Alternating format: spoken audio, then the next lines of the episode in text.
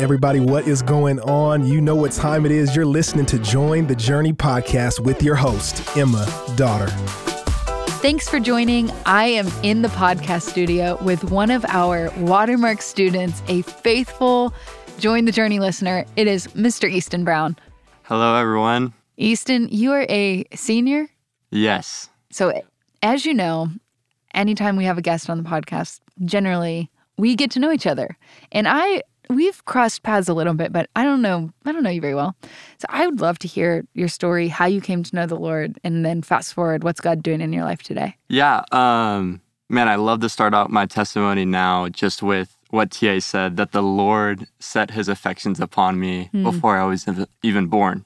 Um, and that um, I was blessed to grow up in a Christian home where my family um, was faithfully pushing me towards the Lord. And my dad actually works here at Watermark, um, has for the past 24 years, I think. So uh, since the church existed. Yeah, pretty much. pretty much. Um, which is super cool.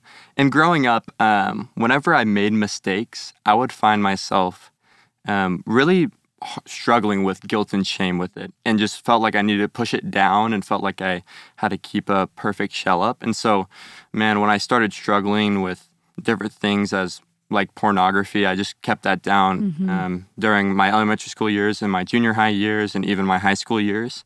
Um, and that led on to relationships with girls that I was hiding in high school, um, lying to my parents about almost everything I could just to keep it comfortable. Keep the, yeah. The status quo going. Um, and man, it came all out in a really hard way um, in December of 2021. And I mean, the Lord just begun a work in my life that I can't explain. Um, man, when I had no faith in him, he was just faithful to continue to love me. Um, my parents pushed me to just get in his word and through doing that and, and, and the community around me, just started to work in my heart. Gave me freedom from sin that I had never experienced. Um, man, just changed my life.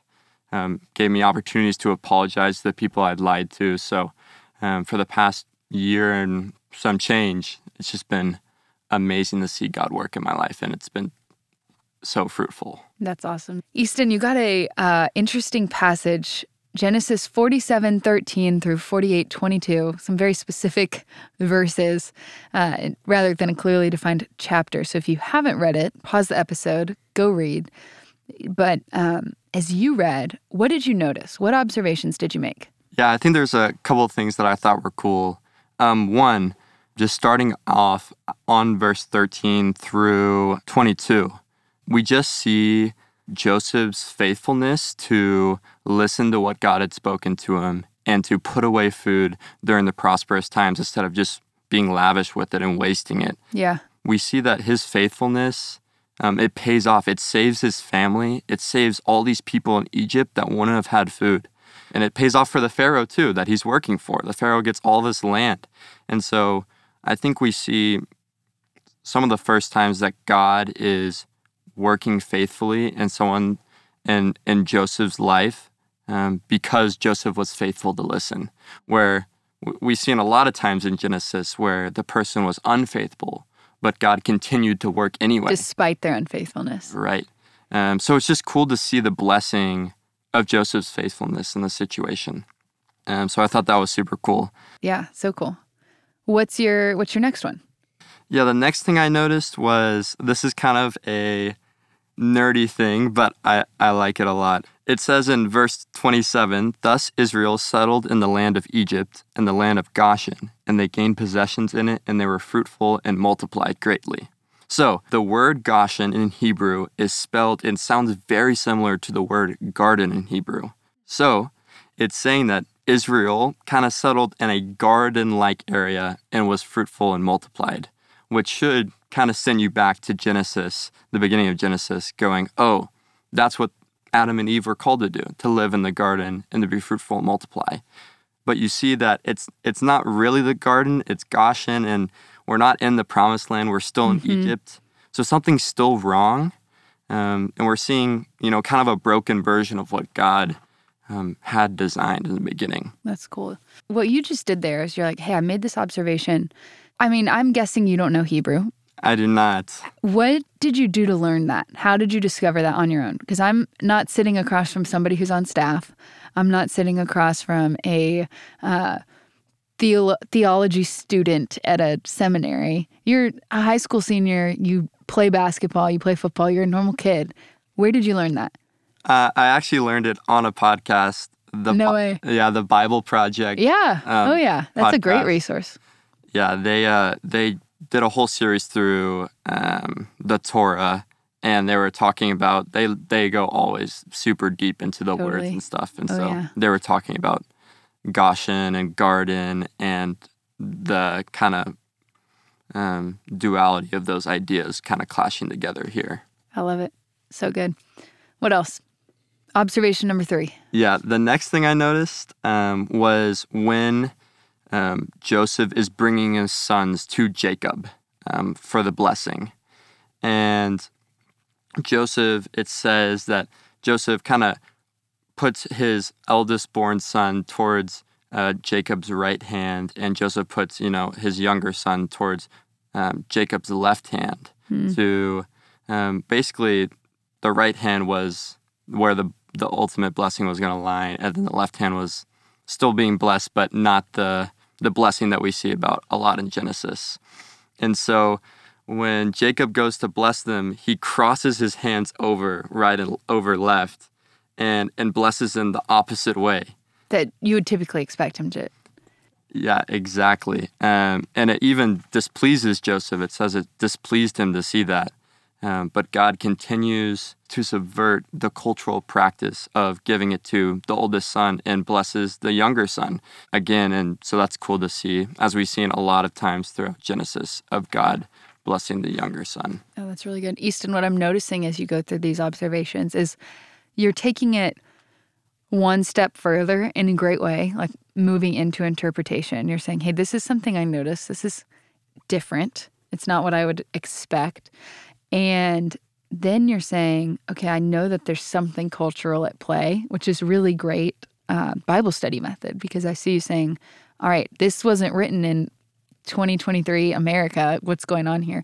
Where did you, I mean, that's another great contextual insight. Where'd you learn that? How did you, so that other people can do what you just did, replicate it? Yeah, I think it's important just to know um, the context that the Bible was written under um, and use those paradigms and concepts and use that to address the rest of the Bible. Absolutely. Because the Bible was not only written with its own cultural things, but it was written to people with their own cultural, you know, concepts. And so things would be shocking and they would know things that that we won't know today, like the the firstborn blessing and how like east is always bad and, and west is kind of good and things like that that we don't necessarily know today or that, that that most of the time Egypt's a bad place that you don't want to go to.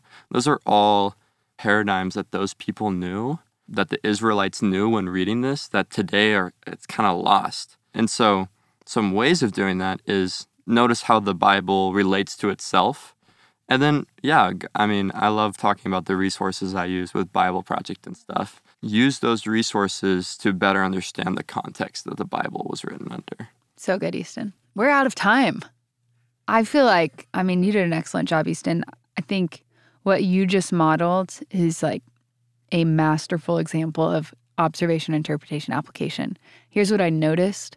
Here's what I understand about this context. And here's what I need to remember as I apply the truth of this story to my life. So well done. Um, thank you for teaching us today. As we close, I got two final things for us. So, number one, you're a student, you didn't write today's Devo, but you're here on the podcast because it's a Wednesday and our student ministries meet on Wednesday nights. So if you were going to charge all of the listeners to pray one thing for your generation, for believing students your age, what would you ask them to pray for? I think you can be praying for uh, just that the students would realize how good God is and how good His grace and love is um, compared to everything else the world is going to offer. Because the things that the world is going to offer are going to fall short and are going to lead to pain.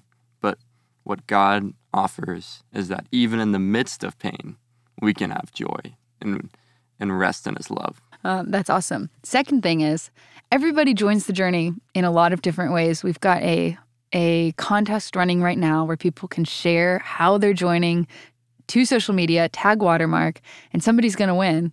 And I'd love to know high level, you read the passage, you were telling me before, you listen.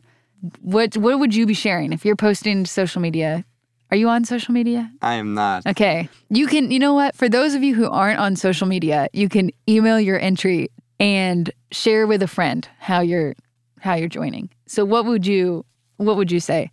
Yeah, I wake up in the morning. First things first, I light my candle. I have a candle going every single morning. I love that.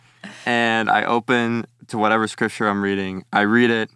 I read it a couple times to, to highlight certain things. And then once I've felt like I've got the idea of the passage, I listen to the podcast to try to get some some specific things I can look for. And then I go over back over it one more time to just highlight things that I noticed and liked. So good. Everybody's different. Everybody does it a different way. I love it, Easton. Thanks for being here. And as always, I'm so glad we're all on this journey reading the Bible together. Hey, we want to thank you for listening and we hope you enjoyed the episode. Did you know that you can help support Join the Journey by rating and reviewing this podcast? And if you're willing, we'd love it if you subscribe because the more you download, the easier it will be for new friends to find the podcast.